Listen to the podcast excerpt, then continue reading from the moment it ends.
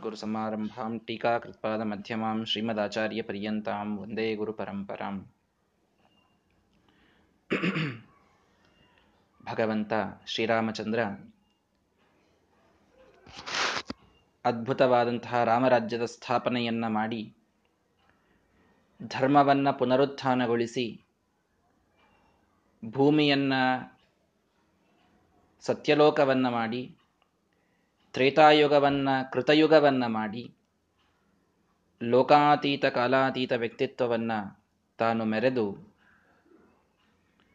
ಎಲ್ಲ ದೇವತೆಗಳು ತಮ್ಮ ಲೋಕದ ಆಧಿಕ್ಯವನ್ನು ಉಳಿಸಿಕೊಳ್ಳಲಿಕ್ಕಾಗಿ ಬ್ರಹ್ಮದೇವರಿಗೆ ಪ್ರಾರ್ಥಿಸಿ, ಅವರು ರುದ್ರದೇವರಿಗೆ ನಿರ್ದೇಶಿಸಿ, ಅವರು ಬಂದು ವೈಕುಂಠಕ್ಕೆ ತೆರಳಬೇಕು ಅನ್ನುವ ಪ್ರಾರ್ಥನೆಯನ್ನು ಮಾಡಿದಾಗ ತಾನು ಎಲ್ಲ ಜೀವಿಗಳನ್ನು ತನ್ನ ಕಡೆಗೆ ಕರೆದುಕೊಂಡು, ಮೋಕ್ಷವನ್ನ ಪಡೆಯಬೇಕಾದ ಎಲ್ಲಾ ಸಾಧಕರನ್ನ ತನ್ನ ಕಡೆಗೆ ಕರೆದುಕೊಂಡು,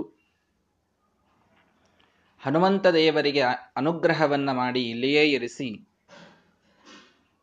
ಭಗವಂತ ತಾನು ಮೇಲೆ ಹೊರಟಾಗ, ವೈಕುಂಠಕ್ಕೆ ಉತ್ತರ ದಿಕ್ಕಿಗೆ ಹೊರಟಾಗ, ಹೇಗೆ ಕಂಡ ಅನ್ನೋದನ್ನು ಅವನ ಮುಖ, ಅವನ ಅದ್ಭುತವಾದ ಬಾಹುಗಳು, ಅವನ ಕೈಗಳು, ಇದೆಲ್ಲದರ ವರ್ಣನೆಯನ್ನು ಶ್ರೀಮದಾಚಾರ್ಯರು ಮಾಡ್ತಾ ಇದ್ದಾರೆ. ಅನರ್ಘ್ಯ ರತ್ನಮಾಲಯ ವನಾಖ್ಯಯಾಚಮಾಲಯ ವಿಲಾಸಿ ವಿಸ್ತೃತೋರಸ ಬಭಾರಚ ಶ್ರಿಯಂ ಪ್ರಭು ಭಗವಂತ ಅನರ್ಘ್ಯವಾದಂಥ ಒಂದು ರತ್ನದ ಮಾಲೆಯನ್ನು ಧರಿಸಿದ್ದಾನಂತೆ. ಅತಿ ಶುಭ್ರವಾದಂತಹ ಒಂದು ರತ್ನದ ಮಾಲೆ. ಅದರ ಜೊತೆಗೆ ಒಂದು ವನಮಾಲೆ. ವೈಜಯಂತಿ ಮಾಲಾ ಅಂತ ಕರೀತಾರೆ. ವನಮಾಲಾ ಅಂತೂ ಅದಕ್ಕೆ ಕರೀತಾರೆ. ಒಳ್ಳೆ ಕಾಡು ಹೂವುಗಳಿಂದ ಶೋಭಿಸುವಂತಹ, ಭಾರೀ ಘ್ರಾಣವುಳ್ಳಂತಹ ಆ ಗಂಧವುಳ್ಳಂತಹ ಆ ವನಮಾಲೆಯನ್ನು, ಕೊರಳಲು ವನಮಾಲೆ ಧರಿಸಿಹನೆ ಅಂತ ದಾಸರು ಹೇಳಿದಂತೆ, ಒಂದು ರತ್ನದ ಮಾಲೆಯನ್ನ, ಒಂದು ವನಮಾಲೆಯನ್ನು, ವೈಜಯಂತಿ ಮಾಲೆಯನ್ನ ಎಂದಿಗೂ ಬಾಡದಂತಹ ಹೂವುಗಳ ಮಾಲೆಯದು ಅದನ್ನು ಧರಿಸಿ ಭಗವಂತ ಶೋಭಿಸ್ತಾ ಇದ್ದಾನೆ. ಭಗವಂತ ತಾನು ಬಹಳ ಸ್ಪಷ್ಟವಾಗಿ ತಿಳಿಸಿಕೊಟ್ಟ, ಅವನ ಮೇಲಿದ್ದದ್ದರಿಂದ ರತ್ನಗಳು ಅನರ್ಘ್ಯವಾಗಿವೆ. ಅವನ ಮೇಲಿದ್ದದ್ದರಿಂದ ಹೂವುಗಳು ಬಾಡುತ್ತಿಲ್ಲ. ಇದು ಅವನ ಮಹಿಮೆ.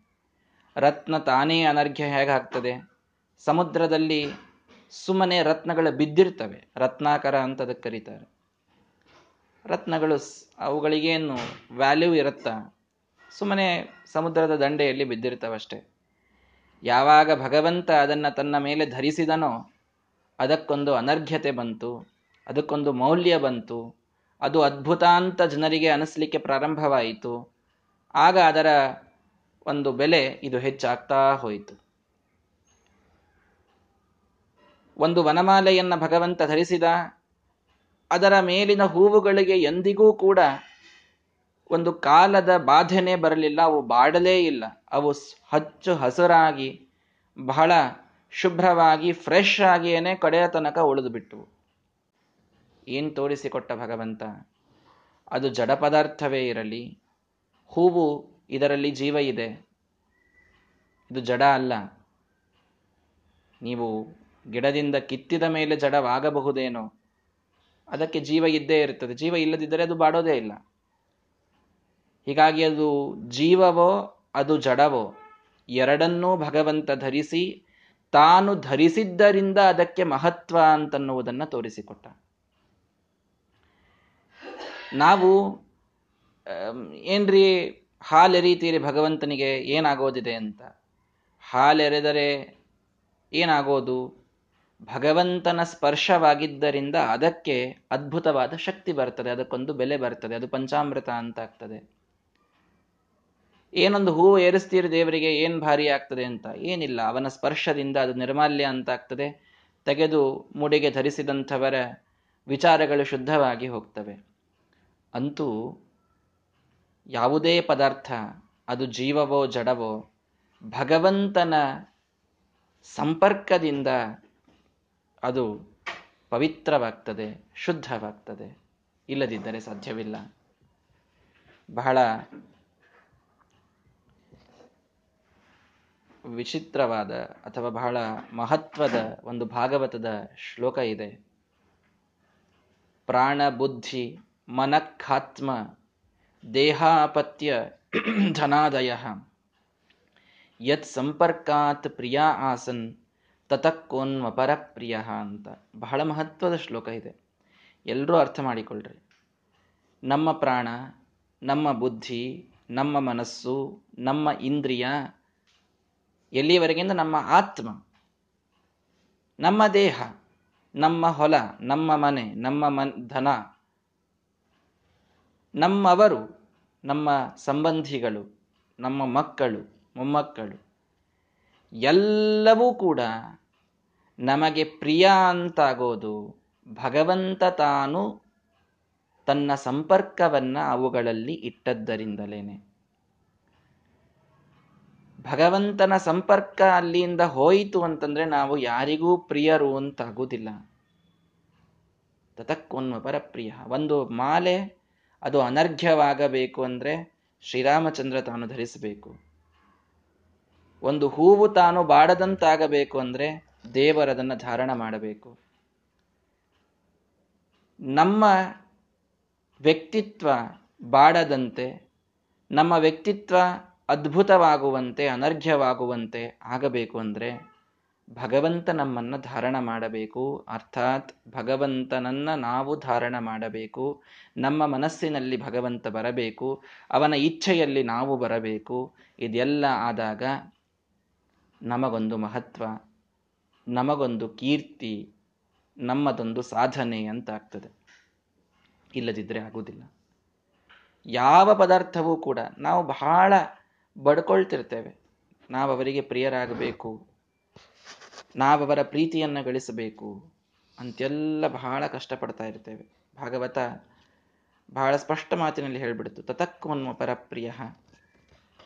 ಅವರಿಗೆ ನೀವು ಪ್ರಿಯರಾಗೋದು, ಅವರ ಪ್ರೀತಿಯನ್ನು ನೀವು ಗಳಿಸೋದು, ಇದೆಲ್ಲ ಬಹಳ ಸರಳವಾಗಿ ಆಗಬೇಕು ಅಂದರೆ ದೇವರ ಸನ್ನಿಧಾನ ನಿಮ್ಮಲ್ಲಿ ಹೆಚ್ಚು ಮಾಡಿಕೊಳ್ಳಿ ಅಷ್ಟೇ.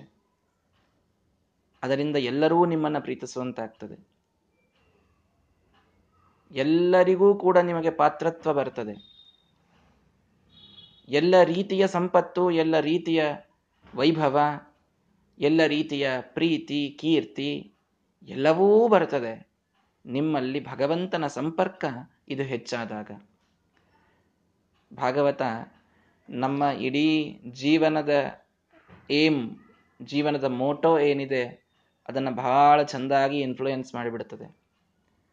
ನಾವು ಜೀವನವನ್ನು ಬಾಳ್ತಾ ಇರೋದೇ ನಾಲ್ಕು ಜನ ನಮಗೆ ಒಳ್ಳೆಯದು ಅಂತನ್ಲಿ, ನಮಗೆ ಕೀರ್ತಿವಂತರಾಗಲಿ, ನಮಗೆ ನಾವು ಧನವಂತರಾಗಲಿ, ನಾವು ಒಳ್ಳೆ ಹೆಸರು ಗಳಿಸಲಿ, ಇದೇ ಒಂದು ನಮ್ಮ ಉದ್ದೇಶ, ಜೀವನದ ಉದ್ದೇಶ. ಆದರೆ ಆ ಹಣ, ಆ ಕೀರ್ತಿ, ಆ ಪ್ರೀತಿ, ಇದೆಲ್ಲ ನಮ್ಮಲ್ಲಿ ಬರೋದೇ ಭಗವಂತನ ಸಂಪರ್ಕ ನಮಗೆ ಹೆಚ್ಚೆಚ್ಚು ಆಗ್ತಾ ಹೋದಾಗ. ಇಲ್ಲದಿದ್ದರೆ ಅದು ಯಾವುದು ಬಂದರೂ ನಮಗದು ಶುದ್ಧವಾಗಿ ಉಳಿಯೋದೇ ಇಲ್ಲ. ಯಾರ ಪ್ರೀತಿ ಬಂದರೂ, ಯಾರ, ಯಾವ ಕೀರ್ತಿ ಬಂದರೂ, ಯಾವ ಧನ ಬಂದರೂ, ಭಗವಂತನ ಸಂಪರ್ಕ ನಮ್ಮಲ್ಲಿ ಇಲ್ಲದೇ ಇದ್ದಾಗ ಅದನ್ನ ಜನ ಕೆಟ್ಟ ದೃಷ್ಟಿಯಿಂದ ನೋಡಲಿಕ್ಕೆ ಪ್ರಾರಂಭ ಮಾಡಿಬಿಡ್ತಾರೆ. ಅದು ಪವಿತ್ರ ಅಂತ ಆಗುವುದಿಲ್ಲ ನೀವು ಅಗ್ನಿಸಾಕ್ಷಿಯಾಗಿ ಗುರು ಹಿರಿಯರ ಸನ್ನಿಧಾನದಲ್ಲಿ ಅತ್ಯಂತ ಶ್ರದ್ಧಾಭಕ್ತಿಗಳಿಂದ ತಂದೆ ತಾಯಿಗಳಿಗೆ ನಮಸ್ಕಾರ ಮಾಡಿ ಒಂದು ಹೆಣ್ಣಿನ ಕೈ ಹಿಡಿದಾಗ ಆ ಪ್ರೀತಿಗೆ ಪವಿತ್ರತೆ ಬರ್ತದೆ. ಇದು ಯಾವುದೂ ಇಲ್ಲ, ದೈವಿ ಸಂಪರ್ಕವೇ ಇಲ್ಲ, ಅಧ್ಯಾತ್ಮದ ಸಂಪರ್ಕವೇ ಇಲ್ಲ ಅಂತಂದಾಗ ಆ ಪ್ರೀತಿಯನ್ನ ಜನ ಕೆಟ್ಟ ದೃಷ್ಟಿಯಿಂದ ನೋಡ್ತಾರೆ. ಇದು ಸಹಜವಾದಂತಹ ಪ್ರಕ್ರಿಯೆ. ಯಾವ ಹಣ ಅತ್ಯಂತ ಪವಿತ್ರವಾದಂತಹ ಒಂದು ಕೆಲಸವನ್ನು ನೀವು ಮಾಡಿ ದುಡಿದು ನಿಮಗೆ ಬಂದಿದೆಯೋ, ಅದರಿಂದ ನಿಮಗೆ ಸಂಪತ್ತು, ಸುಖ ಇದು ಕಾಣ್ತದೆ. ಹಾಗೆ ಯಾವುದು ಬಂದಿಲ್ಲವೋ ಅದರ ಜೊತೆಗೆ ಅಪಕೀರ್ತಿ ಬರ್ತದೆ. ಅದರ ಜೊತೆಗೆ ಕೆಟ್ಟ ಮಾತುಗಳು ಬರ್ತವೆ. ಸಮಾಜದಿಂದ ತಿರಸ್ಕಾರ ಬರ್ತದೆ. ಆರೋಪಗಳು ಬರ್ತವೆ. ಇವೆಲ್ಲವೂ ತಾನಾಗಿ ಬರ್ತದೆ. ಯಾವುದು ನೋಡಿ ಕೇವಲ ನಾವು ದೇವರಿಗೆ ಸಮರ್ಪಣಾ ಮಾಡಿದ್ದನ್ನು ನಾವು ನಾವು ಬಳಸಬೇಕು ಅನ್ನೋದನ್ನು ನೈವೇದ್ಯಕ್ಕೆ ನಾವು ಸೀಮಿತ ಮಾಡಿಟ್ಟುಬಿಟ್ಟಿವಿ. ನೈವೇದ್ಯ ಮಾಡಿದ್ದನ್ನು ಉಣಬೇಕು ಅನ್ನೋದು ಒಟ್ಟಾರೆ ಶಾಸ್ತ್ರದ ತಾತ್ಪರ್ಯ. ಅಷ್ಟು ಮಾಡಿದರೆ ಸಾಕು ಅಂತ. ಇಲ್ಲ. ಕೇವಲ ನೀವು ಉಣ್ಣುವಂತಹ ಅನ್ನ ಒಂದು ದೇವರಿಗೆ ಸಮರ್ಪಿತ ಆದರೆ ಜೀವನ ಮುಗೀತು, ಪೂಜಾ ಮುಗೀತು, ಅಧ್ಯಾತ್ಮ ಮುಗೀತು, ಧರ್ಮ ಮುಗೀತು ಅಂತ ತಿಳ್ಕೊಳ್ಬೇಡ್ರಿ. ಉಸಿರು ಉಸಿರಿಗೂ ಬರುವಂತಹ ಒಂದೊಂದು ಧನಕ್ಕೂ, ಒಂದೊಂದು ಕೀರ್ತಿಗೂ ಎಲ್ಲದಕ್ಕೂ ಕೂಡ ಸಮರ್ಪಣೆಯ ಅವಶ್ಯಕವಿದೆ, ಅವಶ್ಯಕತೆ ಇದೆ. ಭಗವಂತ ತಾನು ಅದರೊಳಗೆ ಸನ್ನಿಹಿತನಾಗಬೇಕು. ಅವನ ವಿಷಯಕ್ಕೆ ಅದು ಇರಬೇಕು, ಅವನ ಸಂಪರ್ಕವನ್ನು ಪಡೆದಿರಬೇಕು. ಆವಾಗ ನಮಗೆ ಧನ, ನಮಗೆ ಕೀರ್ತಿ, ನಮಗೆ ಸಂಬಂಧಗಳು ಎಲ್ಲವೂ ಪ್ರಿಯ ಅನ್ನಿಸ್ಲಿಕ್ಕೆ ಸಾಧ್ಯವಾಗ್ತವೆ. ಯಾಕೆಂದ್ರೆ ಅದೊಂದು ಪವಿತ್ರವಾದ ಭಾವನೆಯ ಹಿನ್ನೆಲೆಯಲ್ಲಿ ಇರ್ತವೆ. ತಾನು ಒಂದು ರತ್ನದ ಮಾಲೆಯನ್ನು ಧರಿಸಿ, ತಾನೊಂದು ವನಮಾಲೆಯನ್ನು ಧರಿಸಿ, ಬಾಡದಂತೆ, ಬೆಲೆ ಕೆಳಗೆ ಕೆಳಗೆ ಆಗದಂತೆ ಭಗವಂತ ಮಾಡುವುದರಲ್ಲಿ ಅದ್ಭುತವಾದಂತಹ ಒಂದು ಸಂದೇಶವನ್ನು ದೇವರು ಇದರಿಂದ ಕೊಡ್ತಾ ಇದ್ದಾನೆ. ಇದನ್ನು ಅರ್ಥ ಮಾಡಿಕೊಳ್ಳಿ. ದೇವರ ಸಂಪರ್ಕವನ್ನು ಹೆಚ್ಚು ಮಾಡಿಕೊಳ್ಳೋಣ. ದೇವರು ನಮ್ಮ ಮನಸ್ಸಿನಲ್ಲಿ ಬರಬೇಕು. ಸದ್ಯೋ ಹೃದಯವರುದ್ಧತೆತ್ರ ಕೃತಿಭಿಹಿ ಶುಶ್ರೂಷುಭಿಸ್ತಕ್ಷಣಾತ್ ಎಲ್ಲಿ ಬರ್ತಾನೆ ದೇವರು? ಎಲ್ಲಿ ಅವನ ಶ್ರವಣ ನಡೀತದೆ? ಎಲ್ಲಿ ಯಾವ ಮನಸ್ಸಿನಲ್ಲಿ ಅವನ ಬಗ್ಗೆ ವಿಚಾರ ನಡೀತದೆ? ಯಾವ ಬುದ್ಧಿ ಅವನನ್ನು ಧ್ಯಾನಿಸ್ತದೆ? ಯಾವ ಇಂದ್ರಿಯಗಳು ಅವನ ಸೇವೆಯನ್ನು ಮಾಡ್ತವೆ? ಅಲ್ಲಿ ಭಗವಂತ ಬರ್ತಾನೆ. ಸವೈ ಮನಃ ಕೃಷ್ಣ ಪದಾರವಿಂದಯೋಹೋ ಮನಸ್ಸು ಕೃಷ್ಣನ ಪಾದದಲ್ಲಿ ನೆಲೆಸಬೇಕು. ವಚಾಂಸಿ ವೈಕುಂಠ ಗುಣಾನುವರ್ಣನೆ ಭಾಗವತದ ಒಂದೊಂದು ಮಾತು ನಮಗೆ ಎಂಥ ದಾರಿದೀಪ ಅಂತಂದ್ರೆ, ಒಂದೊಂದು ಶ್ಲೋಕ ಭಾಗವತವನ್ನ ಕೇಳುವಂಥವ್ರು ಮಹಾಪುಣ್ಯವಂತರು. ವಚಾಂಸಿ ವೈಕುಂಠ ಗುಣಾನುವರ್ಣನೆ ಮಾತುಗಳಲ್ಲಿ ಯಾವಾಗಲೂ ಭಗವಂತನ ಗುಣಗಾನ ಬರ್ತಾ ಇರಬೇಕು. ಕರವು ಹರೇರ್ ಮಂದಿರ ಮಾರ್ಜನಾದಿಶು ಕೈಗಳು ಯಾವಾಗಲೂ ಭಗವಂತನ ಮಂದಿರದ ಮಾರ್ಜನವನ್ನ ಮಾಡ್ತಾ ಇರಬೇಕು, ಸ್ವಚ್ಛ ಮಾಡ್ತಾ ಇರಬೇಕು. ಶ್ರುತಿಂಚಕ ಅಚ್ಯುತ ಸತ್ಕಥೋದಯೇ. ಕಿವಿಗಳು ಯಾವಾಗಲೂ ಭಗವಂತನ ಕಥೆಯಿಂದ ಅವು ಪವಿತ್ರವಾಗ್ತಾ ಇರಬೇಕು. ಅಂಬರೀಷನ ವಿವರಣೆಯ ಅಂಬರೀಷನ ಮಹಿಮೆಯನ್ನು ತಿಳಿಸುವಾಗ ಭಾಗವತ ಈ ಶ್ಲೋಕವನ್ನು ವಿವರಿಸ್ತದೆ ಹೀಗಾಗಿ ಭಗವಂತನ ಸಂಪರ್ಕ ಹೆಚ್ಚಾದಂತೆ ದೇವರು ನಮ್ಮಲ್ಲಿ ನೆಲೆಸಿದಂತೆ, ದೇವರು ನಮ್ಮನ್ನು ಧರಿಸಿದಂತೆ ನಾವು ಅನರ್ಘ್ಯರಾಗ್ತೀವಿ, ನಾವು ಬಾಡದಂತಾಗ್ತೀವಿ ಈ ಒಂದು ಸಂದೇಶವನ್ನು ತಿಳಿದುಕೊಳ್ಳೋಣ. ಆ ವನಮಾಲೆ, ರತ್ನಮಾಲೆಯನ್ನು ಧರಿಸಿ ಭಗವಂತ ವಿಲಾಸಿ ವಿಸ್ತೃತೋರಸ ಬಬಾರ ಶ್ರಿಯಂ ಪ್ರಭು. ಇನ್ನೊಂದನ್ನು ಧರಿಸಿಬಿಟ್ಟ ತನ್ನ ಎದೆಯಲ್ಲಿ, ತನ್ನ ವಿಲಾಸಿ, ತನ್ನ ಅತ್ಯಂತ ಶ್ರೇಷ್ಠವಾದಂತಹ, ವಿಸ್ತೃತವಾದಂತಹ ತನ್ನ ವಕ್ಷಸ್ಥಳದ ಮೇಲೆ ಶ್ರೀದೇವಿಯನ್ನ ಭಗವಂತ ತಾನು ಧರಿಸಿದ್ದಾನೆ. ಲಕ್ಷ್ಮೀದೇವಿ ಅಲ್ಲಿ ಸನ್ನಿಹಿತಳಾಗಿದ್ದಾಳೆ. ಶ್ರೀ ನಿವಾಸ ಅಂತ ಭಗವಂತ ಆಗಿದ್ದಾನೆ. ಚಂಚಲ ಶ್ರೀದೇವಿ. ಒಂದೇ ಕಡೆಗೆ ನಿಲ್ಲುವಂಥವಳಲ್ಲ. ಸತ್ಯಧರ್ಮತೀರ್ಥ ಶ್ರೀಪಾದಂಗಳವರಿಗೆ ಒಬ್ಬ ರಾಜ ಬಂದು ಕೇಳಿದನಂತೆ ರಾಜನ್ ಲಕ್ಷ್ಮೀ ಕುರಂಗಿ ಇವ ದೂರಂ ದೂರಂ ಪಲಾಯತಿ ಹೇ ರಾಜ, ಅವನು ಕೇಳಿದ, ನಾ, ನಾನು ಇಷ್ಟು ಶ್ರೀಮಂತನಿದ್ದೇನೆ, ನಿಮ್ಮ ಕಡೆಗೆ ಒಂದು ಧನ ಇಲ್ಲ, ಒಂದು ವೈಭವ ಇಲ್ಲ. ಭಿಕ್ಷುಕರಾಗಿ, ಸನ್ಯಾಸಿಗಳಾಗಿ ನೀವು ಅಡ್ಡಾಡ್ತೀರಿ. ಏನು? ನನ್ನ ವೈಭವ ಏನು? ನಿಮ್ಮ ವೈಭವ ಏನು? ವಿಚಾರ ಮಾಡಿಕೊಳ್ಳಿ. ಅವರು ಹೇಳಿದರು ಗುಣಬಂಧನ ಶಂಕಯ. ನಮ್ಮಲ್ಲಿ ಗುಣಗಳಿವೆಯಪ್ಪ. ಗುಣಗಳಿದ್ದಾಗ ಗುಣ ಅನ್ನೋ ಶಬ್ದಕ್ಕೆ ಹಗ್ಗ ಅಂತೊಂದು ಅರ್ಥ ಇದೆ ಸಂಸ್ಕೃತದಲ್ಲಿ. ರಾಜನ್, ಲಕ್ಷ್ಮಿ ಇವಳೊಂದು ಜಿಂಕೆಯಂತೆ. ಜಿಂಕೆ ಹಗ್ಗ ಕಂಡಾಗಲ್ಲೆಲ್ಲ ದೂರ ಓಡುತ್ತದೆ ಇವರು ನನ್ನನ್ನು ಬಂಧನ ಮಾಡಿ ಒಂದು ಕಡೆಗೆ ಇಡ್ತಾರೆ ಅಂತ. ಆ ಜಿಂಕೆಗೂ ಗುಣಬಂಧನ ಇದೆ. ಗುಣ ಅಂದ್ರೆ ಹಗ್ಗ. ಹಗ್ಗದ ಬಂಧನದ ಅಂಜಿಕೆ ಇದೆ. ಹಾಗೆ ನಮ್ಮ ಲಕ್ಷ್ಮೀದೇವಿಗೂ ಗುಣಬಂಧನ ಶಂಕಯ ಗುಣಿಗಳಿದ್ದರೆ ಇವರು ನನ್ನನ್ನು ಕಟ್ಟಿ ತಮ್ಮ ಕಡೆಗೆ ಇಟ್ಕೊಳ್ತಾರೆ ಅನ್ನುವಂತಹ ಶಂಕ ಇದೆ ಅವಳಿಗೆ. ಹಾಗಾಗಿ ಅವಳು ಹೆಚ್ಚಾಗಿ ಗುಣ ಇದ್ದಲ್ಲಿ ಇರುವುದಿಲ್ಲ ಯಾರು ಬಹಳ ದೋಷ ಉಳ್ಳವರಿದ್ದಾರೆ ಅವ್ರ ಕಡೆನೇ ಇರ್ತಾಳೆ ಅನ್ನೋ ಅರ್ಥದೊಳಗೆ ಹೇಳಿಬಿಟ್ರು ಸತ್ಯಧರ್ಮ ತೀರ್ಥರು. ನಿನಗೆ ದೋಷ ಇದೆ, ನಿನ್ನಲ್ಲಿ ಯಾವ ಗುಣ ಇಲ್ಲ, ಅದಕ್ಕೆ ಲಕ್ಷ್ಮಿ ನಿನ್ನಲ್ಲಿ ಇದ್ದಂತೆ ನಿನಗೆ ಕಾಣ್ತಾಳಷ್ಟೇ ಸ್ಥಿರವಾಗಿ ನಿಲ್ಲೋದಿಲ್ಲ ಓಡ್ ಹೋಗ್ತಾಳೆ ನಿನ್ನ ಕಡೆಯಿಂದ ಅಂತ. ಹಾಗಾಗಿ ಭಗವಂತ ಮಾತ್ರ ಧರಿಸಿಬಿಟ್ಟಿದ್ದಾನೆ. ಯಾಕೆ? ನಿಖಿಲ ಗುಣಪು ನಿಖಿಲೈ ನಿಖಿಲ ಪೂರ್ಣ ಗುಣೈಕ ದೇಹಂ. ಆದ್ದರಿಂದ ಎಲ್ಲಾ ಗುಣಗಳನ್ನು ಇಟ್ಟುಕೊಂಡಿದ್ದಾನೆ. ಲಕ್ಷ್ಮೀ ದೇವಿಗೆ ಅವನಿಂದ ತಪ್ಪಿಸ್ಕೊಳ್ಳಿಕ್ಕಾಗಿಲ್ಲ. ಅಲ್ಲೇ ಅವಳು ಕೂತು ಬಿಡ್ತಾಳೆ ಅಂತೂ ತನ್ನ ವಿಲಾಸವಾದಂತಹ ವಿಸ್ತೃತವಾದಂತಹ ವಕ್ಷಸ್ಥಳದ ಮೇಲೆ ಲಕ್ಷ್ಮಿಯನ್ನು ಭಗವಂತ ಹೊಂದಿದ್ದಾನೆ. ಭಗವಂತನ ಹೃದಯ ಎದೆ, ಇದು ಬಹಳ ವಿಸ್ತಾರ ಅನ್ನುವಲ್ಲೂ ದೊಡ್ಡದಾದ ಸಂದೇಶ ನಮಗೆ ಶಾಸ್ತ್ರ ತಿಳಿಸ್ತು. ಏನು, ನಾವು ಮಾಡಿದಂತಹ ತಪ್ಪುಗಳು ಎಷ್ಟಿವೆ? ವಿಜಯೇಂದ್ರ ತೀರ್ಥರು ಒಂದು ಕಡೆಗೆ ಹೇಳುವಾಗ ಹೇಳ್ತಾರೆ ಲಕ್ಷ್ಮಿಯಿಂದಲೂ ಕೂಡ ಎಣಿಸಲಾಗದಂತಹ ಪದಾರ್ಥಗಳು ಜಗತ್ತಿನಲ್ಲಿ ಎರಡಿವೆ ಅಂತ. ಯಾವ ಎರಡು ಅಂದರೆ, ಒಂದು ಭಗವಂತನ ಗುಣಗಳು, ಎರಡನೇದು ನನ್ನ ದೋಷಗಳು ಅಂತ. ನನ್ನ ದೋಷ ಲಕ್ಷ್ಮೀದೇವಿಗೂ ಎಣಿಸ್ಲಿಕ್ಕಾಗೋದಿಲ್ಲ, ಅಷ್ಟು ದೋಷ ಇದೆ ಅಂತ. ಹಾಗಾಗಿ ಅಷ್ಟು ದೋಷಗಳು ನಮ್ಮಲ್ಲಿದ್ದರು ಎಲ್ಲೋ ಒಂದು ಕಡೆಗೆ ಒಂದು ಸಣ್ಣ ದೀಪ ಹಚ್ಚಿರ್ತೇವೆ. ಒಂದೇನೋ ಒಂದು ದಿನ, ಎಂದೋ ಒಂದು ದಿನ, ಬಹಳ ಮನೆಯೊಳಗೆ ಹೇಳಿದ್ರು ಅಂತ ಹೇಳಿ ಒಂದು ಏಕಾದಶಿ ಪೂಜೆ ಮಾಡಿರ್ತೇವೆ. ಒಂದು ಸಣ್ಣದಾದಂತಹ ಕರ್ಮವನ್ನು ನಾವು ಮಾಡಿದಾಗ, ಇಷ್ಟೆಲ್ಲ ತಪ್ಪುಗಳನ್ನು ಮಾಡಿದಾಗ ನಮಗೆ ದೇವರು ತಾನು ಅವಕಾಶವನ್ನು ಕೊಡ್ತಾನ ಈ ಅಧ್ಯಾತ್ಮದಲ್ಲಿ, ತನ್ನ ಮಾರ್ಗದಲ್ಲಿ ನಮ್ಮನ್ನು ಇರಿಸ್ತಾನ ಅಂತಂದ್ರೆ, ನಹಿ ಕಲ್ಯಾಣ ಕೃತ್ ಕಶ್ಚಿತ್ ದುರ್ಗತಿಂ ತಾತ ಗಚ್ಚತಿ. ಭಗವಂತ ಹೇಳಿದ, ಸ್ವಲ್ಪಮಪ್ಯಸ್ಯ ಧರ್ಮಸ್ಯ, ತ್ರಾಯತೆ ಮಹತೋ ಭಯಾತ್. ಸ್ವಲ್ಪ ಧರ್ಮದ ಅತ್ಯಂತ ಸ್ವಲ್ಪ ಭಾಗವನ್ನು ನಾವು ಆಚರಿಸಿದ್ದರೂ ಕೂಡ, ಭಗವಂತನ ಹೃದಯ ಇದು ವಿಸ್ತೃತ ಅನ್ನೋದರಿಂದ ನಮಗೆ ಶಾಸ್ತ್ರ ತಿಳಿಸಿಕೊಡ್ತದೆ ಅವನು, ಅವನಿಗೆ ಎಂಥ ಸಣ್ಣದಾದಂತಹ ಒಂದು ಧರ್ಮವನ್ನು ಮಾಡಿದವರಿಗೂ ಎಕೊಮಡೇಟ್ ಮಾಡಿಕೊಳ್ಳಿಕ್ಕೆ ಅವಕಾಶ ಇದೆ. ಅವನದು ಎಷ್ಟು ವಿಸ್ತೃತವಾದಂತಹ ಹೃದಯ ಅಂತಂದ್ರೆ ಅನಂತಾನಂತ ಜೀವರಾಶಿಗಳನ್ನು ಕೂಡ ತನ್ನ ಹೃದಯದಲ್ಲಿ ಅವನು ಅಕೊಮಡೇಟ್ ಮಾಡಿಕೊಳ್ತಾನೆ. ಅವನಲ್ಲಿ ಜಾಗವನ್ನು ಕೊಡ್ತಾನೆ, ಅವಕಾಶವನ್ನು ಕಲ್ಪಿಸಿ ಕೊಡ್ತಾನೆ.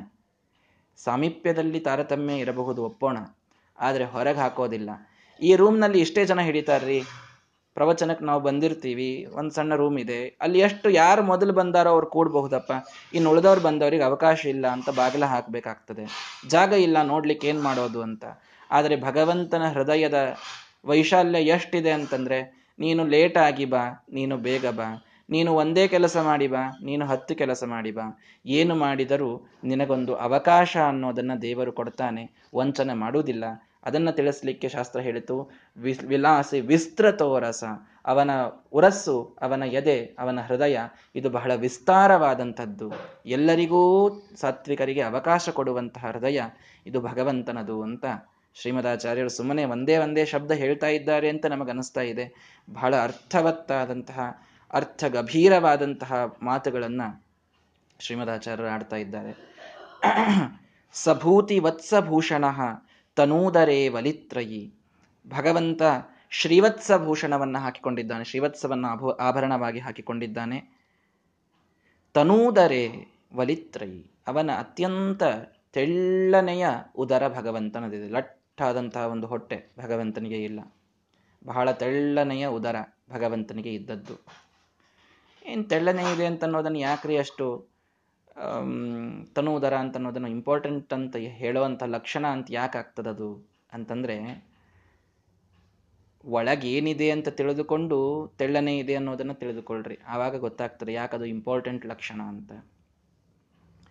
ಆ ಒಂದು ನಾಭಿಯಲ್ಲಿ, ಆ ಒಂದು ಹೊಟ್ಟೆ, ಇದು ಕುಕ್ಷಿಗಂ ಯಸ್ಯ ವಿಶ್ವಂ ಸದಾ ಅಜಾದಿಕಂ ಬ್ರಹ್ಮದೇವರನ್ನ ಹಿಡಿದುಕೊಂಡು ಸಮಗ್ರವಾದಂತಹ ಈ ಒಂದು ಬ್ರಹ್ಮಾಂಡದ ಜೀವರಾಶಿಗಳು ಈಗ ಈಗ ಇದ್ದ ಬ್ರಹ್ಮಾಂಡದಲ್ಲಿಯೇ ಅನಂತ ಜೀವರಾಶಿಗಳಿದ್ದಾರೆ. ಅಂಥ ಅನಂತ ಬ್ರಹ್ಮಾಂಡಗಳಿವೆ. ಅದರಲ್ಲಿ ಅನಂತ ಅನಂತ ಜೀವರಾಶಿಗಳಿದ್ದಾರೆ. ಜಿ, ಜಡ ಪದಾರ್ಥಗಳು ಅನಂತವಾಗಿವೆ. ಇಷ್ಟೆಲ್ಲ ಅನಂತ ಅನಂತ ಅನಂತ ಅಂತ ಊಹೆಗೆ ಮೀರಿದ ಅಚಿಂತ್ಯವಾದಂತಹ ವಸ್ತುಗಳಿಗೆ ಒಂದೇ ಒಂದು ಆಶ್ರಯ ಅಂತ ಇರೋದು ಇದು ಭಗವಂತನ ಉದರ. ಅದನ್ನು ಬಿಟ್ಟರೆ ಇನ್ಯಾವುದಕ್ಕೂ ಯಾವ ಆಶ್ರಯವೂ ಇಲ್ಲ. ಎಲ್ಲಾ ಅನಂತಾನಂತ ಪದಾರ್ಥಗಳನ್ನ ಧಾರಣ ಮಾಡಿದರೂ ತನೂದರೆ ಅವನ ಉದರ ಇದು ತೆಳ್ಳನೆ ಇದೆ. ಆದ್ದರಿಂದ ಅದೊಂದು ದೊಡ್ಡ ಲಕ್ಷಣ ಅಂತ ಆಗ್ತದೆ ಭಗವಂತ ಏನು ತಿನ್ನವನಲ್ಲ, ಉಣ್ಣವನಲ್ಲ, ಅವನ ಹೊಟ್ಟೆ ಬಹಳ ತೆಳ್ಳಗಿದೆ ಅಂತ ಹೀಗೆ ಅರ್ಥ ಮಾಡೋದಲ್ಲ. ಎಲ್ಲವೂ ಅವನಲ್ಲಿಯೇ ಇದೆ, ಎಲ್ಲದಕ್ಕೂ ಅವನು ಆಧಾರನಾಗಿದ್ದಾನೆ, ಆದರೂ ಅವನ ಉದರದಲ್ಲಿ ಗರಿಷ್ಠತ ಇದಿಲ್ಲ. ಇದು ಅವನ ದೊಡ್ಡದಾದಂತಹ ಲಕ್ಷಣ. ಒಲಿತ್ರಯಿ ಅದರ ಮೇಲೆ ಮೂರು ಗೆರೆಗಳು. ಭಗವಂತನ ಕೂತಾಗ ಮೂರು ಗೆರೆಗಳು ಬಿದ್ದರೆ, ಹೊಟ್ಟೆಯ ಮೇಲೆ ಮೂರು ಗೆರೆಗಳು ಕಾಣಿಸಿದರೆ ಅದು ಒಬ್ಬ ಹೆಲ್ದಿಯಾದಂತಹ ಒಬ್ಬ ಆರೋಗ್ಯವಂತ ಲಕ್ಷಣ ಅಂತ ಆಗ್ತದೆ. ಮೂರು ಗೆರೆಗಳು ಕಾಣಿಸುವುದಿಲ್ಲ. ಹೆಚ್ಚಾಗಿ. ನಮಗೆ ಎಲ್ಲ ದೊಡ್ಡ ಹೊಟ್ಟೆ ಬಂದುಬಿಟ್ಟಿರ್ತದೆ ಅಷ್ಟೇ. ಆ ಮೂರು ಗೆರೆಗಳು ಕೂತಾಗ ಕಾಣಿಸೋದು ಬಹಳ ರೇರ್ ಅದು. ಅದು ಕಾಣಿಸಬೇಕು. ಅದು ಅತ್ಯಂತ ಒಂದು ಲಕ್ಷಣ ಅದು, ಶುಭ ಲಕ್ಷಣ. ಭಗವಂತನಿಗೆ ಇಂತಹ ಬ್ರಹ್ಮಾಂಡವನ್ನ ಧರಿಸಿದಂತಹ ಹೊಟ್ಟೆ ಇದ್ದರೂ ಕೂಡ ಅಲ್ಲಿ ಮೂರು ಗೆರೆಗಳು ಕಾಣಿಸ್ತವೆ. ಉದಾರ ಮಧ್ಯಭೂಷಣ ಟೊಂಕಪಟ್ಟಿಯನ್ನ, ಅತ್ಯಂತ ಉತ್ತಮವಾದಂತಹ ಬಂಗಾರದ ಟೊಂಕಪಟ್ಟಿಯನ್ನ ಭಗವಂತ ಕಟ್ಟಿಕೊಂಡಿದ್ದಾನೆ, ಕಟಿಭೂಷಣವನ್ನ ತಾನು ಧರಿಸಿದ್ದಾನೆ. ಉಲ್ಲಸ ತಟಿತ್ ಪ್ರಭಂಬರಹ, ಒಳ್ಳೆ ಮಿಂಚು, ಆ ಮಿಂಚಿನಂತೆ, ವಿದ್ಯುತ್ತಿನಂತೆ ಇರತಕ್ಕಂತಹ ಒಂದು ಪೀತಾಂಬರ. ಫಳ ಫಳ ಫಳ ಫಳ ಹೊಳಿತದು ಪೀತಾಂಬರ. ಅಂಥ ಹೊಳೆಯುವ ಪೀತಾಂಬರವನ್ನ. ಪೀತಾಂಬರ ಅಂತಂದ್ರೆ ಸುಮ್ಮನೆ ಒಂದು ಬಂಗಾರದ ಬಣ್ಣದ ಮಡಿ ಅಂತ ತಿಳ್ಕೊಳ್ಬೇಡ್ರಿ. ಒಂದು ಹಳದಿ ಕಲರ್ ಮಡಿ ಉಟ್ಕೊಂಡ ಅಂತೀವರು ಅಂತ ಇಷ್ಟೇ ತಿಳ್ಕೊಂಡ್ಬಿಡ್ತೀವಿ ಪೀತಾಂಬರ ಅಂದ್ರೆ. ಅಲ್ಲ, ಸರ್ವಥ ಅಲ್ಲ. ಜಂಬೂನದಾಂಬರಾಧಾರಂ. ಭಗವಂತ ಅಲ್ಲೊಂದು ಭೂಗೋ, ಭೂಗೋಳದ ವಿಚಾರ ಬಂದಾಗ ಭಾಗವತದಲ್ಲಿ ಒಂದು ದ್ವೀಪದ ವರ್ಣನೆಯನ್ನು ಮಾಡ್ತಾರೆ. ಅಲ್ಲೊಂದು ದೊಡ್ಡದಾದಂತಹ ಜಂಬೂ ವೃಕ್ಷ ಇದೆ. ಒಂದು ನೇರಳೆ ಹಣ್ಣಿನ ಗಿಡ ಇದೆ. ಆ ನೇರಳೆ ಹಣ್ಣು ಒಂದೊಂದು ದೊಡ್ಡ ಆನೆ ಸೊಂಡಿಲಿನ ಸೈಜಿನ ನೇರಳೆ ಹಣ್ಣು ಇರ್ತವಂಥವು ಅವು ಬಿದ್ದರೆ ನದಿ ಹರಿತದಂತೆ. ಅಷ್ಟು ರಸವುಳ್ಳಂಥ ನೇರಳೆ ಹಣ್ಣಿದೆ ಅಂತೆ ಅಲ್ಲಿ. ಜಂಬೂ ವೃಕ್ಷ ಅಂತಿದೆ. ಆ ಜಂಬೂ ವೃಕ್ಷ ಒಂದೊಂದು ನೇರಳೆ ಹಣ್ಣು ಕೆಳಗೆ ಬಿದ್ದಾಗ ಅದು ನದಿಯಾಗಿ ಹರಿದು ಹರಿದು ಹರಿದು ದೂರದಲ್ಲಿ ಹೋದಾಗ ಸೂರ್ಯನ ಕಿರಣಗಳೊಂದಿಗೆ ಕೂಡಿ ಅದರ ಆ ಒಂದು ಪ್ರದೇಶ ತೀರ ಏನಿರ್ತದೋ ಆ ತೀರದಲ್ಲಿನ ಮಣ್ಣಿನ ಜೊತೆಗೆ ಈ ಹಣ್ಣಿನ ರಸ ಕೂಡಿ ಸೂರ್ಯನ ಕಿರಣಗಳಿಂದ ಅಲ್ಲೊಂದು ಕೆಮಿಕಲ್ ರಿಯಾಕ್ಷನ್ ಆಗಿ ಅಲ್ಲೊಂದು ಬಂಗಾರ ತಯಾರಾಗ್ತದೆ, ಅಲ್ಲೊಂದು ಚಿನ್ನ ತಯಾರಾಗ್ತದೆ. ಟ್ವೆಂಟಿ ಫೋರ್ ಕ್ಯಾರೆಟ್ ಜಗ್ಗಿಸ್ಬೇಕು, ಅಷ್ಟು ಶುದ್ಧವಾದಂತಹ ಚಿನ್ನ ಅದು. ಆ ಚಿನ್ನ ಅದು ದೇವತೆಗಳು ಧರಿಸುವಂತಹ ಚಿನ್ನ. ಅದಕ್ಕೆ ಜಾಂಬೂನದ ಅಂತ ಹೆಸರು, ಆ ಚಿನ್ನದ ಹೆಸರದು. ಆ ಚಿನ್ನದಿಂದ ಅದನ್ನ ಅತ್ಯಂತ ಏನಂತೀರಿ, ತೆಳುವು ಮಾಡಿ ಅದರಿಂದ ಭಗವಂತನಿಗೆ ಮಡಿಯನ್ನ ದೇವತೆಗಳು ತಮ್ಮ ಕೈಯಿಂದ ಹೊಲಿತಾರೆ. ಅದು ಭಗವಂತನ ಮಡಿ, ಪೀತಾಂಬರ. ಹಳದಿ ಕಲರಿನ ಮಡಿ ಅಲ್ಲ ಅದು. ಬಂಗಾರದ ನೂಲುಗಳನ್ನೇ ಉಳ್ಳ ಮಡಿ ಅದು. ಅದು ಪೀತಾಂಬರ. ಅದಕ್ಕೆ ಜಾಂಬೂನದಾಂಬರಾಧಾರಂ ಅಂತ ಶ್ರೀಮದಾಚಾರ್ಯರು ವರ್ಣನೆ ಮಾಡಿದ್ದು. ಅತ್ ಮತ್ತೆ ಬಂಗಾರ ಅಂತಂದ ಮೇಲೆ ಹೊಳಿಬೇಕಲ್ರಿ, ಅದು ಎಷ್ಟು ಹೊಳಿತದೆ ವಿಚಾರ ಮಾಡಿ. ಅದ್ಭುತವಾಗಿ ಹೊಳೆಯುವಂತಹ ಪೀತಾಂಬರವನ್ನ ಭಗವಂತ ತಾನು ಧಾರಣೆ ಮಾಡಿದ್ದಾನೆ. ಕರೀಂದ್ರ ಸತ್ಕರೋರು ಯುಕ್ಸು ವೃತ್ತ ಜಾನುಮಂಡಲ ಒಳ್ಳೆ ಕರೀಂದ್ರ, ಒಂದು ದೊಡ್ಡ ಆನೆ, ಆನೆಯ ಒಂದು ಸೊಂಡಿಲು. ಆ ಸೊಂಡಿಲಿನಂತೆ ಇರತಕ್ಕಂತಹ ಅವನ ಏನಂತೀರಿ ಜಾನುಮಂಡಲ ಅವನ ತೊಡೆಯಿಂದ ಕಾಲಿನ ಭಾಗ ಅದು ಯಾಕೆ ಆನೆಯ ಸೊಂಡಿಲಿಗೆ ಹೋಲಿಸ್ತಾರೆ ಅಂದ್ರೆ ಅದು ಮೇಲೆ ದಪ್ಪನೆ ಇರ್ತದೆ, ಮುಂದೆ ತೆಳ್ಳಗಾಗ್ತಾ ಬರ್ತದೆ ಅದು. ಹಾಗಿರಬೇಕು. ತೊಡೆ ಬಹಳ ಸಣ್ಣದಿದ್ದರೂ ಕಾಲು ಬಹಳ ದಪ್ಪ ಇರಬಾರದು. ಅದು ಅಶುಭ ಲಕ್ಷಣ ಅದು. ಹೀಗಾಗಿ ಒಳ್ಳೆ ಆನೆಯ ಸೊಂಡಿಲಿನಂತೆ ಅವನ ತೊಡೆಯಿಂದ ಕಾಲಿನವರೆಗೆ ಇರತಕ್ಕಂತಹ ಆ ಜಾನುಮಂಡಲ ಕ್ರಮಾಲ್ಪ ವೃತ್ತ ಜಂಘಕ ಕ್ರಮವಾಗಿ ಅಲ್ಪವಾಗ್ತಾ ಹೋಗ್ತದೆ. ಗುಂಡಾಗಿ ಇದೆ. ಅಲ್ಪವಾಗ್ತಾ ಹೋಗ್ತದೆ. ಅಂತಹ ಜಂಘ ಅಂತಹ ಅವನ ಈ ಮೊಣಕಾಲಿನ ಕೆಳಗಿನ ಪ್ರದೇಶಗಳನ್ನು ಭಗವಂತ ಪಡೆದಿದ್ದಾನೆ. ಸುರಕ್ತ ಪಾದಪಲ್ಲವ, ಒಳ್ಳೆ ಕೆಂಪಾದಂತಹ ಪಾದಕಮಲವನ್ನು ಭಗವಂತ ತಾನಲ್ಲಿ ಧರಿಸಿದ್ದಾನೆ. ಲಸದ್ ಹರಿನ್ಮಣಿದ್ಯುತಿ, ಅವನ ಇಡಿಯಾದ ದೇಹದ ಆ ಒಂದು ಕಾಂತಿಯನ್ನು ನೋಡಿದರೆ ಒಂದು ನೀಲಿ ಮಣಿ ಹೊಳೆದರೆ ಹೇಗೆ ಅನಿಸ್ಬೇಕೋ ಹಾಗೆ ಶ್ರೀರಾಮಚಂದ್ರ ಅಲ್ಲಿ ಅಧಿಕಮ್ರ ರಾಜ ಎಲ್ಲರಿಗಿಂತಲೂ ಶುಭಾಯಮಾನವಾಗಿ ಆ ವಿಮಾನದಲ್ಲಿ ತಾನು ಕುಳಿತುಕೊಂಡಿದ್ದಾನೆ. ಮೇಲೆ ಹೋಗಬೇಕಾಗಿದೆ. ಹೋಗುವಾಗ ಹೋ, ದೇವ್, ಆ ಭಗವಂತನನ್ನ ಭಕ್ತರು ನೋಡಿದರೆ ಅವರಿಗೆ ಅವನು ಹೇಗೆ ಕಂಡ ಅನ್ನೋದನ್ನ ಶ್ರೀಮದಾಚಾರ್ಯ ವರ್ಣನೆ ಮಾಡ್ತಾ ಇದ್ದಾರೆ. ಒಂದು ಸುಂದರವಾದ ನೀಲಮಣಿ.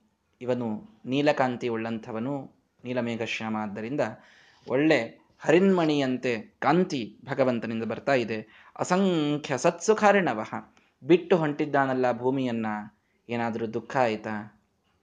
ಮರಣದ ಸಮಯಕ್ಕೆ ಬಹಳ ದುಃಖವಾಗ್ತದೆ ಅಂತ ಹೇಳ್ತಾರಲ್ಲ ಶಾಸ್ತ್ರದಲ್ಲಿ. ಸಾವಿರ ಚೇಳುಗಳು ಏಕಕಾಲಕ್ಕೆ ಕಡಿದರೆ ಏನ್ ದುಃಖ ಆಗಬೇಕೋ? ಅಂಥ ದುಃಖ ಆಗ್ತದಂತೆ ಮರಣವಾಗುವ ಸಂದರ್ಭದಲ್ಲಿ. ಅಷ್ಟು ನೋವಾಗ್ತದೆ. ಎಲ್ಲರನ್ನ ಬಿಟ್ಟು ಹೋಗಬೇಕಾಗ್ತದೆ. ಎಲ್ಲರೂ ಕೂಡ ಇಲ್ಲಿ ಅಳತಾರೆ. ಅವರನ್ನ ಬಿಟ್ಟ ಜೀವ ತಾನು ಅಳತದೆ. ಬಹಳ ದುಃಖದಿಂದ ಮರಣದ ಯಾತ್ರೆ ನಡೀತದಲ್ಲ. ಹಾಗಾದ್ರೆ ಇದು ಮರಣ ಅಂತೂ ಅಲ್ಲ, ಅಂತೂ ಲೋಕವನ್ನ ಭಗವಂತ ಬಿಡ್ತಾ ಇದ್ದಾನೆ. ಲೋಕವನ್ನ ಬಿಡುವಾಗ ಭಗವಂತನಿಗೆ ದುಃಖವಾಯಿತ.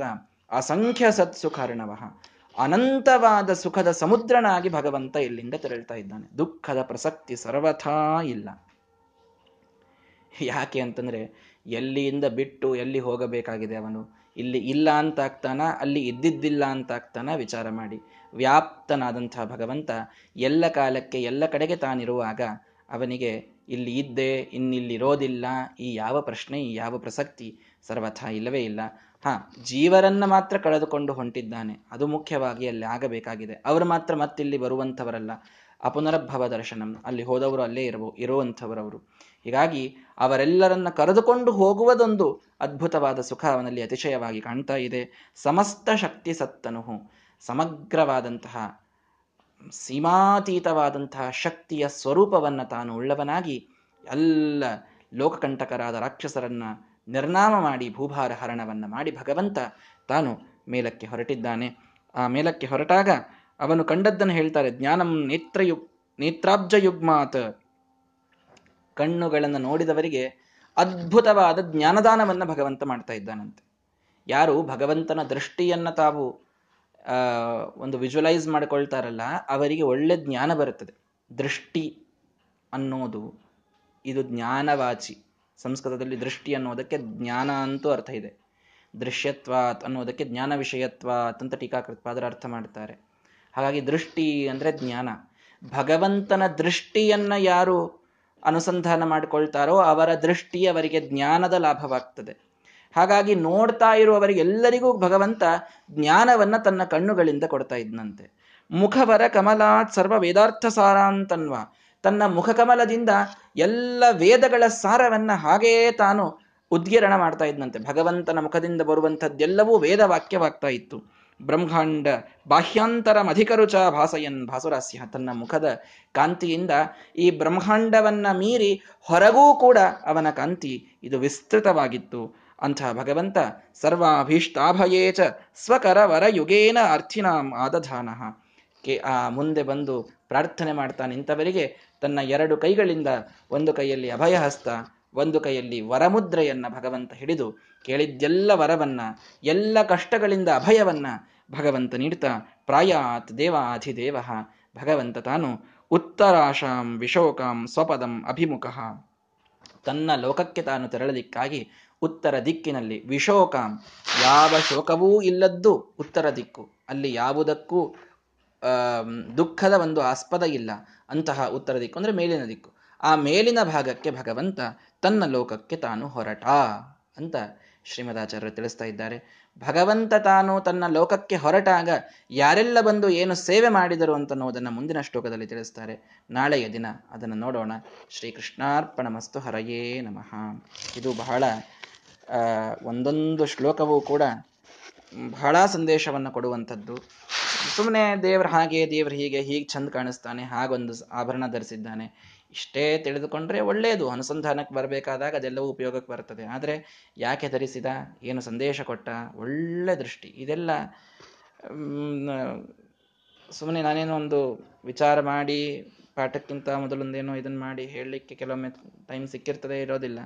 ಆದರೆ ಹೇಳಬೇಕಾದಾಗಲೇ ಆ ವಿಚಾರಗಳ ಸ್ಫುರಣ ಆಗೋದು ಇದು ಕೇವಲ ಗುರುಗಳ ಅನುಗ್ರಹದಿಂದ. ಪೂಜ್ಯ ಆಚಾರ್ಯರು ಅಷ್ಟು ಒಂದು ದೃಷ್ಟಿಕೋನವನ್ನು ಬೆಳೆಸಿ ಯಾವುದೇ ಒಂದು ವಾಕ್ಯ ನೀವು ತಾತ್ಪರ್ಯ ನಿರ್ಣಯದ ಓದ್ತಾ ಇದ್ದೀರಿ, ಶ್ರೀಮದಾಚಾರ್ಯ ಸರ್ಮೂಲ ಗ್ರಂಥದ ಒಂದು ವಾಕ್ಯ ಓದ್ತಾ ಇದ್ದೀರಿ ಅಂದ್ರೆ ಅದರೊಳಗೊಂದು ದಿವ್ಯವಾದ ಸಂದೇಶ ಇರ್ತದೆ ಸಂದೇಶ ಇಲ್ಲದ ಯಾವ ಉಪದೇಶವೂ ಶ್ರೀಮದಾಚಾರ್ಯರು ಮಾಡಲಿಕ್ಕೆ ಸಾಧ್ಯ ಇಲ್ಲ. ಹೀಗಾಗಿ ಆ ಕಾರಣದಿಂದ ಅದ್ಭುತವಾದಂತಹ ಈ ಒಂದು ಸಂದೇಶಾತ್ಮಕವಾದಂತಹ ಶ್ಲೋಕಗಳನ್ನು ನಾವು ನೋಡ್ತಾ ಹೋದರೆ, ಆ ದೃಷ್ಟಿಯಿಂದ ನಾವು ಅವುಗಳ ಸಂದೇಶವನ್ನು ತಿಳಿತಾ ಹೋದರೆ, ಒಂದೊಂದು ಕೂಡ ನಮಗೆ ಉದ್ಧಾರ ಮಾಡುವಂತಹ ಒಂದು ಅವಕಾಶ ನಮಗೆ ಸಿಕ್ಕಂತಾಗ್ತದೆ. ಹಾಗಾಗಿ ಭಗವಂತನ ಈ ಕರುಣೆಯನ್ನು ನಾವು ಸ್ಮರಿಸಬೇಕು, ಶ್ರೀಮದಾಚಾರ್ಯರ ಕರುಣೆಯನ್ನು ಸ್ಮರಿಸಬೇಕು, ಶ್ರೀಮದಾಚಾರ್ಯರು ಎಂಥ ಉಪಕಾರವನ್ನು ಇಂತಹ ಗ್ರಂಥಗಳಿಂದ ನಮಗೆ ಮಾಡಿದ್ದಾರೆ ಅಂತನ್ನುವುದನ್ನು ನಿತ್ಯದಲ್ಲಿ ಸ್ಮರಿಸಿ, ಗುರುಗಳಿಗೆ ಗುರುಗಳಿಗೆ ಅಂತಹ ದೃಷ್ಟಿಕೋನವನ್ನು ಕೊಟ್ಟಿದ್ದಾರಲ್ಲ ನಮ್ಮ ಗುರುಗಳು, ನಮ್ಮ ಎಲ್ಲ ಗುರು ಪರಂಪರೆ, ಅದೆಲ್ಲದಕ್ಕೂ ಅತ್ಯಂತ ವಿನೀತರಾಗಿಯೇನೆ ನಾವು ಪಾಠವನ್ನು ಕಲಿಯಬೇಕು ನಿತ್ಯದಲ್ಲಿ. ಆವಾಗ ಪಾಠ ಕಲಿತದ್ದು ಇದು ಸಾರ್ಥಕ ಅಂತಾಗ್ತದೆ ಹಾಗಾಗಿ ಆ ಗುರುಗಳ ಅನುಗ್ರಹವನ್ನು ಯಾವಾಗಲೂ ನಾವು ಸ್ಮರಣೆಯನ್ನು ಮಾಡ್ತಾ ಪಾಠವನ್ನು ಕಲಿಯೋಣ. ನಾಳೆ ಮತ್ತೆ ಮುಂದಿನ ಶ್ಲೋಕಗಳನ್ನು ಹೇಳ್ತೇನೆ. ಅನೇಕ ಸಜ್ಜನರು ಒಳ್ಳೆ ಏಕಾದಶಿ ಆದ ವ್ರತಗಳನ್ನು ಮಾಡಿ ಈ ಪಾಠವನ್ನು ನೀವೆಲ್ಲರೂ ಕೂಡ ಕೇಳ್ತಾ ಇದ್ದೀರಿ. ಉತ್ತರಾಖಂಡ ಮುಗಿಯಲಿಕ್ಕೆ ಬಂದಿದೆ. ಸಮಗ್ರವಾದ ರಾಮಾಯಣದ ಒಂದು ಮಂಗಳ ಇದಾಗ್ತಾ ಇದೆ. ಇನ್ನೂ ಮಹತ್ವದ ವಿಷಯಗಳು ನಮಗೆ ಈ ತಾತ್ಪರ್ಯ ನೋಡಲಿಕ್ಕೆ ಸಿಗ್ತವೆ. ಎಲ್ಲವನ್ನೂ ಕೂಡ ಇಷ್ಟೇ ಶ್ರದ್ಧಾಭಕ್ತಿಯಿಂದ ನೀವು ಕೇಳಬೇಕು. ಇನ್ನೂ ಹೆಚ್ಚು ಹೆಚ್ಚು ಜನರಿಗೆ ನೀವು ಸಂಪರ್ಕ ಮಾಡಿ ಈ ಒಂದು ಪಾಠವನ್ನು ಕೇಳಿದಷ್ಟು ಎಷ್ಟು ಜನರಿಗೆ ಹೇಳಲಿಕ್ಕಾಗ್ತದೋ ನಮಗೂ ಪುಣ್ಯ, ಕೇಳಿದವರಿಗೂ ಪುಣ್ಯ. ಪುಣ್ಯದ ಒಂದು ಲೋಭ, ಒಂದು ಲಾಭ ಇದನ್ನು ಬಿಟ್ಟರೆ ಇದರೊಳಗೆ ಇನ್ಯಾವುದಿಲ್ಲ. ಅದನ್ನು ಎಲ್ಲರೂ ಕೂಡ ಈ ಅವಕಾಶವನ್ನು ಬಳಸಿಕೊಳ್ಳಬೇಕು ಅಂತ ಎಲ್ಲರಲ್ಲಿ ಮತ್ತೊಮ್ಮೆ ಕೇಳಿಕೊಳ್ತೇನೆ. ಶ್ರೀ ಕೃಷ್ಣಾರ್ಪಣಮಸ್ತು ಹರಯೇ ನಮಃ.